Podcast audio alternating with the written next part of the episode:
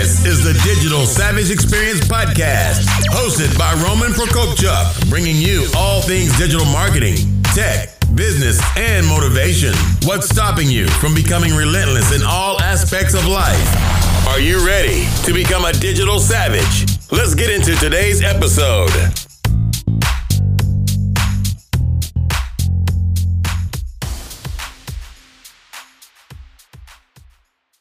Hey everyone, this is Roman Prokopchuk, and this is the Digital Savage Experience Podcast. Today I have with me Martha Hunt Handler. Martha is an environmentalist and award winning author and board president of the Wolf Conservation Center. She also has a upcoming book coming out, Winter of the Wolf. Thank you for joining me today. Thank you for having me. This is great. Um, so tell me a little bit about your journey. How did you kind of get involved with, you know, what you're doing now? How did that kind of come about? I could hear nature speaking to me, and most of it was very uh, worried about what was going to happen to the area because it was going to be a housing development in a few, short years. Most of the woods had been destroyed. Probably by the time I was about 12, there wasn't much left. Um, I didn't really think this was unusual until I started telling a few friends who laughed at me, and so I sort of kept it to myself. And over time, it was getting harder and harder to hear their voices.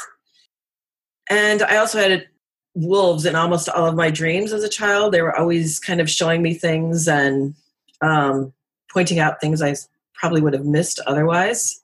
Um, didn't really know what that was all about or thought maybe everybody had something showing them the way things just to learn a bit a little bit more. I ended up leaving my house at 16 i moved to steamboat colorado to become a resident so i could go to university of colorado boulder um, as a resident. And while i was in steamboat sort of the exact same thing was happening. There was a new corporation had built, bought the mountain and a, everything that was sort of sacred and pure about Steamboat was becoming commercial very quickly. And I started hearing voices again and decided this is what I wanted to do my life. So I became an environmental consultant and was doing that for probably about 15 years. And when I was in my early 40s, I found out that my best friend's 12 year old son had been found hanging from a belt. And my girlfriend and I had grown up very spiritual, just sort of always uh, believing in the transitory nature of souls, and because their energy, they don't really die, they just go into something else, um, and that they're sort of always around us. But when this happened to her son, it felt like all of our beliefs deserted us, and it was very hard to understand how a 12 year old son that this could be his whole journey um, so I started journaling just to try to figure out what was going on in my own head and how to be supportive of my girlfriend, which I just didn't even know the first thing to say because my own kids were about the same age. Um, and about four months later, I started hearing Brendan, her son, talking to me and telling me that he wanted me to write a fictionalized book about his journey. Um, my girlfriend always believed that he didn't take his life, but it was really hard to see that there could be any other explanation. But Brendan kept saying, just if you stick with me, I'm going to, it's all going to unfold. Um, and it did, but it took 18 years to go from journaling to writing this novel. And it's the first novel I've ever written. I was mostly an environmental technical writer. Um, but it's been an incredible journey of uh, rediscovery for me of my spiritual beliefs and digging in deeper. And it was like a very hard place most days to sit with how much pain. It's, so it's told from the perspective of a sister who's lost her brother. And she truly believes it wasn't a suicide and is sort of on a mission to prove that she's right. Um, but ultimately, I believe it's a story of going from grief to going to gratitude and believing that there's a reason we're all here learning lessons and moving along and yeah i think you know at first when the whole COVID thing hit, it's like, oh my God, my first novel takes me 18 years to write, and now there won't be a book tour, there won't be a launch party. Um, but I also think it's a perfect book for these times because it's a book you should probably sit with for a little bit and think about. And in light of all the death that we're seeing and people having no closure or the kind of closure that they would have wanted, maybe a, a proper funeral, last rites, and all that.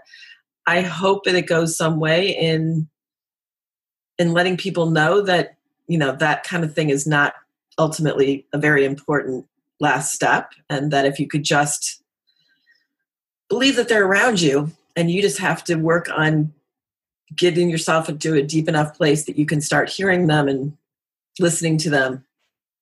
So i hope it's ultimately very hopeful. Yeah and i think that's important. I think everyone has gone through some kind of loss or obviously death in their lives. And I think it's important in terms of kind of the grieving process, also coming to terms with it, being okay with it, and you know whatever your beliefs are. Personally, obviously, I had a loss uh, February 2019. My grandfather passed away. That was a big male role model in my life, and I think uh, you know different things you read and, and conversations you have really help you get over that. So I actually switched over to an interview format on my podcast a month after he passed. Through that process, I learned what people went through in terms of some of the hardships and struggles they've been, how they've coped, and it in turn helped me with that kind of grief and coping process as well. So I think having a book that kind of relates in that sense as well could really help people through that, you know, grieving cycle.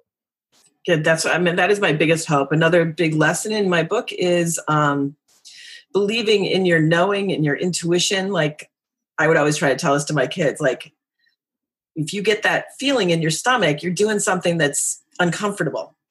It could be wrong. It could be uh, not the right time, but you get those feelings all the time. And I think the more you tune off to those, which I think we tend to tell our kids they need to fit in, we don't really give them a lot of room to be themselves and think out of the box. Um, I mean, I hate to look back, but I think, like, boy, if I could tell my younger self, don't listen when people say, you can't hear the things you're hearing just believe in it um, i probably would have been a writer long ago um, i think kids especially hear you know it could be one sentence you know a math teacher saying well math isn't you know the subject for you or i guess you'll never be an artist or you know just that it's all it took or you know for a lot of young girls it's um, you're going to have to watch your weight. You're already, you know, getting a little chubby in the middle, or just one little thing, and all of a sudden your whole life starts going in a different direction, and not not a very positive one.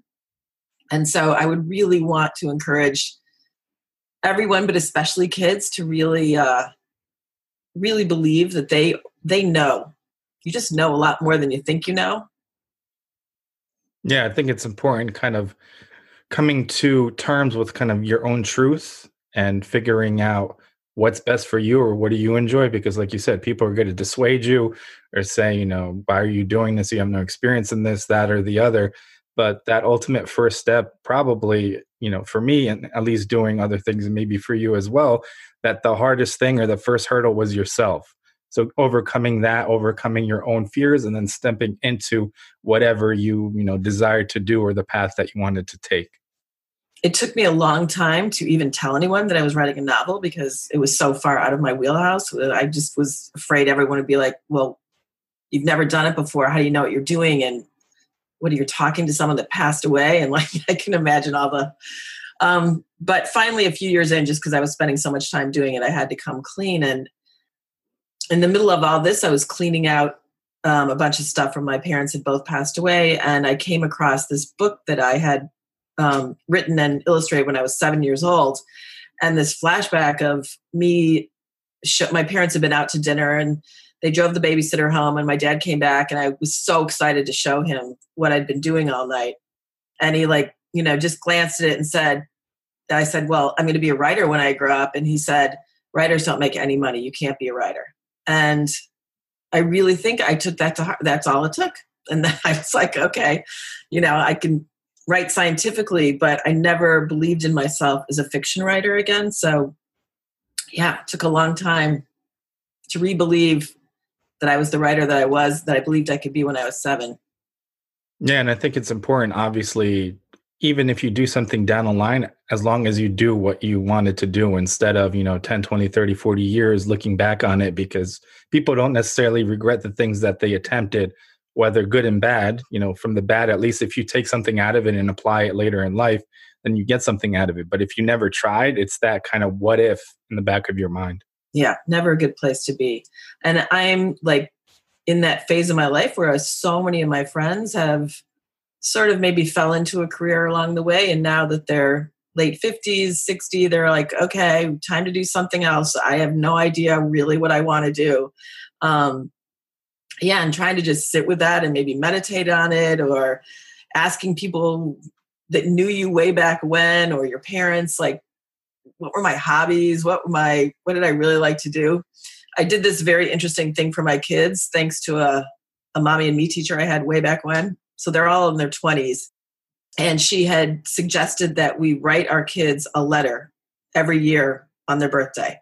Um, something we'd never show them, but it's just here's what my your year was like. The things you like to do the friends that you had the things i've noticed about you that were different from other people um, and when i turned 60 last year i handed them each these books and i have never gotten so much uh, like tears and joy and like for them to tap into the thoughts they were having the things that they wanted to do um, how strong their beliefs were about certain ideas.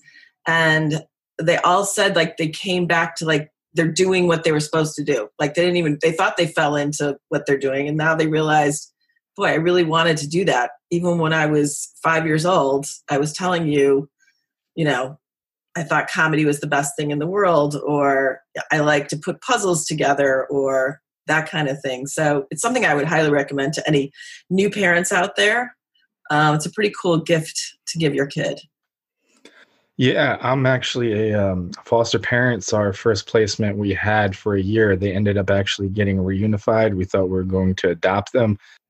But we've been writing them emails every week, every day about our experiences. So when they grow up, handing that to them and basically sharing that and maybe it relives those experiences. Wow, what an experience.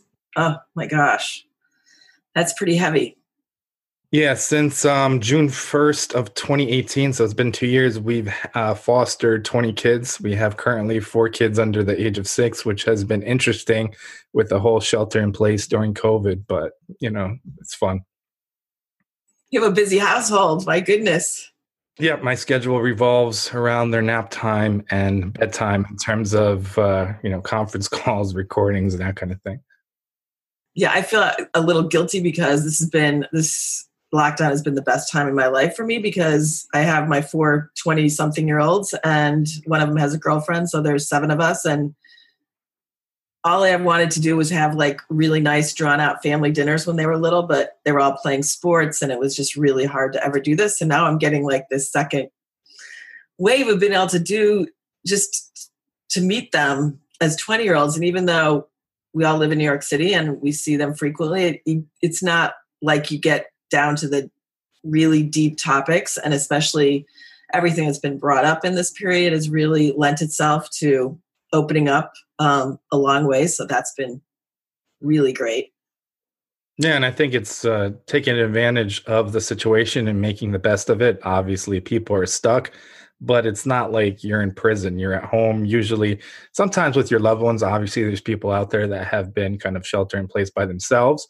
But I mean, you have food, you have water. Luckily, that hasn't been disrupted in terms of supply chain and you have entertainment. So instead of kind of looking negatively, it's take advantage of the time, spend time with family, reconnect, you know, learn a new skill, pivot. Like you said, some of your friends, this may be a great time to pivot and figure out what your passions are for that next stage of your life. Right. We're also doing, uh, we have this extended uh, book club that we started as soon as, almost as soon as this all started, like in early March. And uh, we have a mixed race family. And the first book we read is um, Jason Reynolds stamped um, from the beginning racism, anti racism in you. And so it's been this whole journey before this whole George Floyd thing where we've been intense discussion. So um, I have a nephew adopted from Ethiopia, two from Jamaica, and they've never been able to express the kind of things that go on in their daily lives because they want to hurt their white parents, you know, and tell them, you know, this is what happened to me on my bus because they feel so mixed. Like, I'm so glad I'm here and I'm not back in Ethiopia. And yet, life is not as rosy as I make it out to be. And this book group has really given them a chance to uh, discuss some of that. And it's been the most wild experience to have this whole thing unfold in the middle of this uh, book group. It's been eye opening to say the least.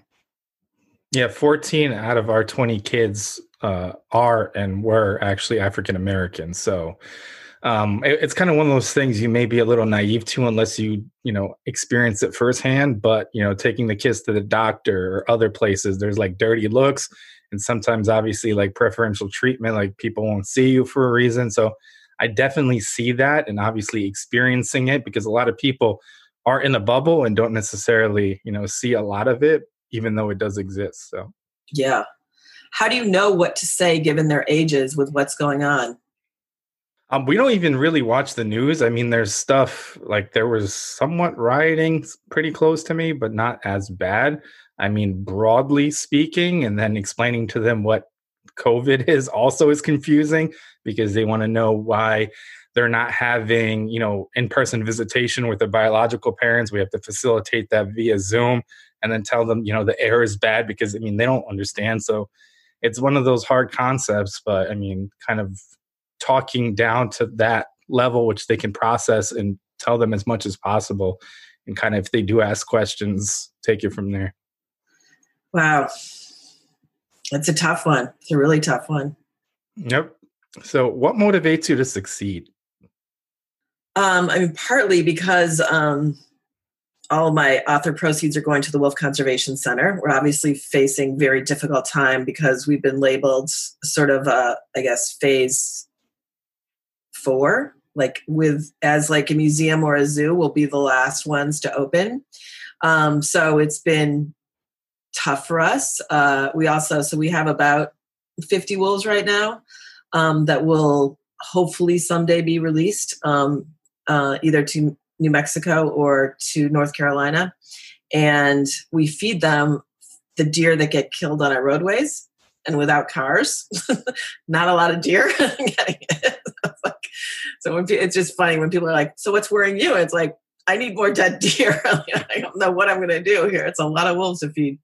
Um, and I think we're doing really great work just educating people about a top predator and how important they are. So that's one. Um, but probably my biggest uh, hope for for my book is just yeah getting people to recognize their intuition and and trusting themselves and kind of digging deep and helping them go from a place of grief to gratitude yeah so it's been i mean i really appreciate people like you that are allowing me to speak and um, spread the word because i had no idea how difficult book marketing is, especially when you can't be out in bookstores, you know, getting in front of people um, in real time. So this is hugely helpful to me. Yeah, it's it's it's in my opinion a superior medium also in terms of audio because it's the only medium that you can really multitask with. Obviously not process it 100% of the time, but you can be driving and listening and taking most of it in or working out or doing something else with everything else like video or image you have to take your attention off of it so i think it's a superior medium and like you said there's been a lot of people moving to you know kind of podcast podcast interviews and that kind of thing that have lost different speaking engagements also different in-person venues so i think it's been an important channel to get some of those people to fill that void in terms of like authors for book sales, awareness, business, and that kind of thing as well. Yeah, podcasts are great. I could listen to them 24 7, and there's so many different kinds. I I mean, it's really fun. It's a great education for sure, which may be the way education is going at this point. Yeah, it's it's interesting with everything defined. So this is kind of uh, my personal interest in terms of a question. So in terms of kind of uh, wolf habitats and like in terms of environments with COVID, obviously there's a lot of stay at home stuff. How has that impacted, you know, wolves or their kind of territories or stuff like that? I I see other places in the world where anim- animals are actually like flourishing and nature is healing. So I'm kind of interested in that.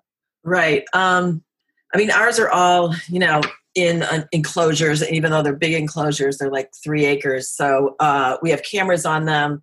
Um, most of them are kept off exhibit because they need to go to the wild, and if they get at all habituated to humans, it would probably be a death sentence for them.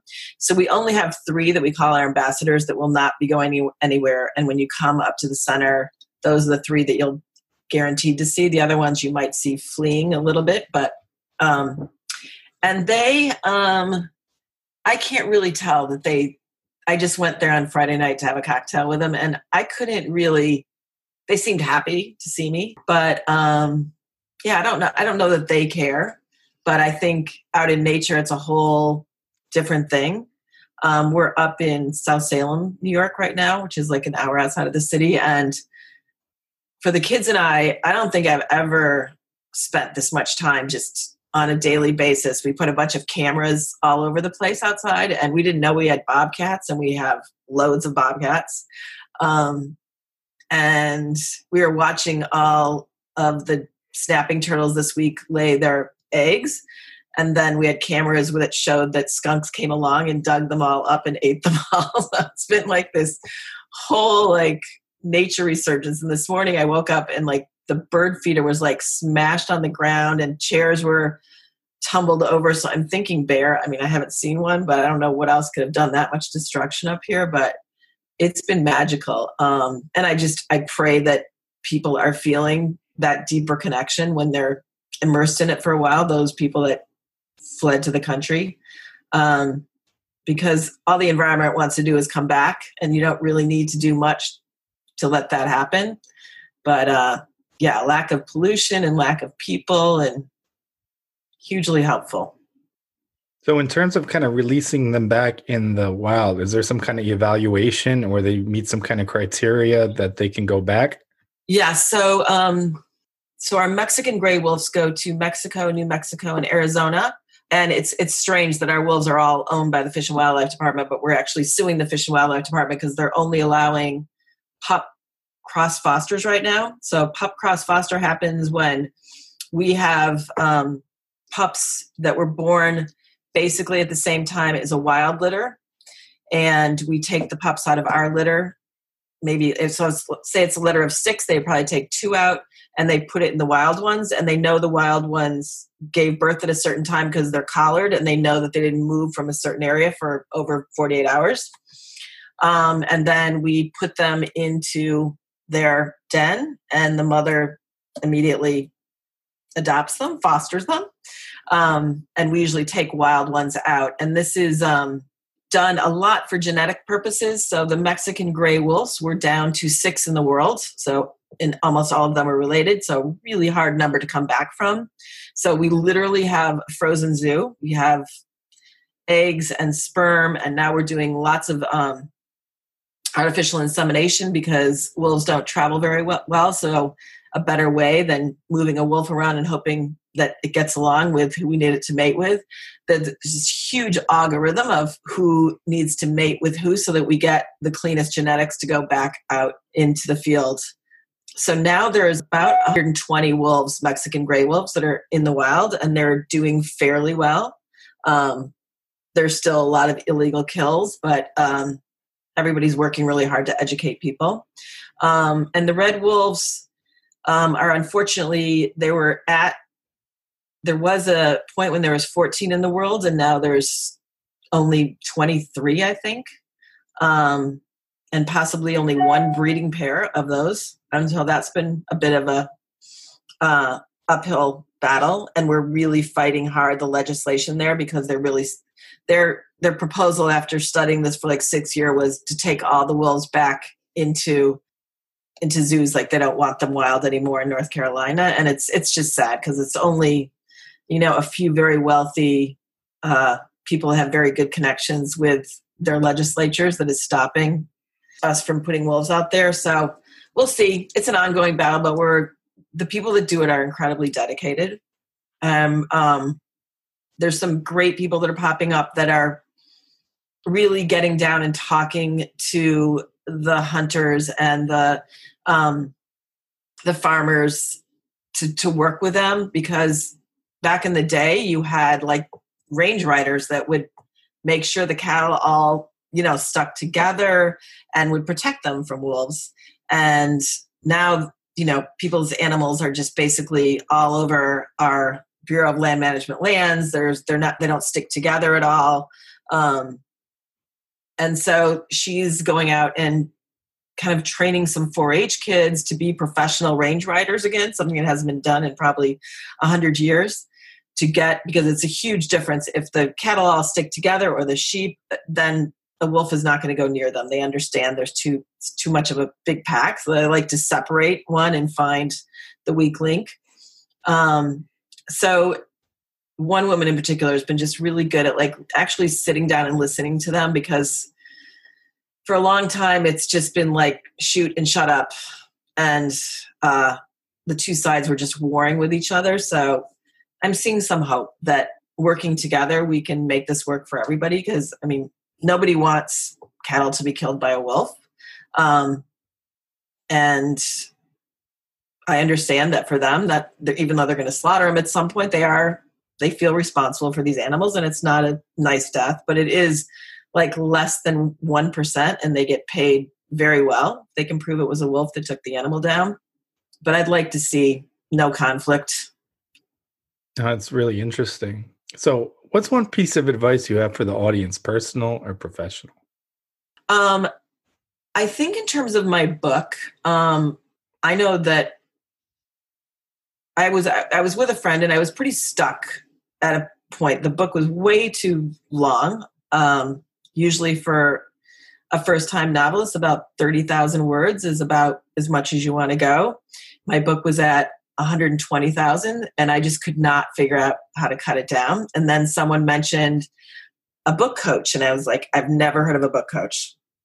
So I found one and it was just uh, life changing because in a few sh- short sessions what she had me do um, in terms of outlining my whole story, which I'd just never done before. And then like looking at every sentence and seeing, you know, if it doesn't move the plot along, if it doesn't move a character along, um, doesn't move an action or, along, or doesn't further define anything, then it has to go. And I think probably as a first time novelist, I was just putting everything that I thought was interesting or funny that ever happened in my life. And she would keep saying you know funny story has nothing to do with this story. Like move it off for another book but it can't go here. And it was just great when i've been working by myself for so long in this you know just void of anyone telling me anything to have someone just quickly pinpoint what was wrong what needed to go and what needed to stay. And like just maybe two months my entire book was where i needed it to be. So hugely appreciative that someone recommended someone like that because I've been to writers conferences, never heard the term book coach. Yeah, I think it's important to get an outside perspective or kind of run something through other people for their opinions or someone that's a professional that you know helps with a specific task because it gets you that much further a lot faster like in your uh, situation that maybe if you didn't have one, you still would probably be, you know, deciding what to kind of cut out or, you know, where to focus. Yes, so true. Yeah, just ask. It's a good lesson in life too, right? Don't be afraid to just ask for help. People always want to give it to you. I agree. So I really appreciate you stopping by today. Can you let the audience know how they can find you and the book when it's coming out? Okay, so um, my website, you can buy the book off of there. It's marthahunthandler.com. Um, um, it's available Barnes and Noble, independent bookstores, um, Amazon. And again, it's called Winter of the Wolf, and it comes out July 7th. Awesome. Thanks again for stopping by. Thank you, Roman. I really appreciate it. This podcast has been brought to you by Nova Zora Digital. Find out how Nova Zora Digital can help your company grow online. Learn more at novazoradigital.com. Until next time, all you digital savages.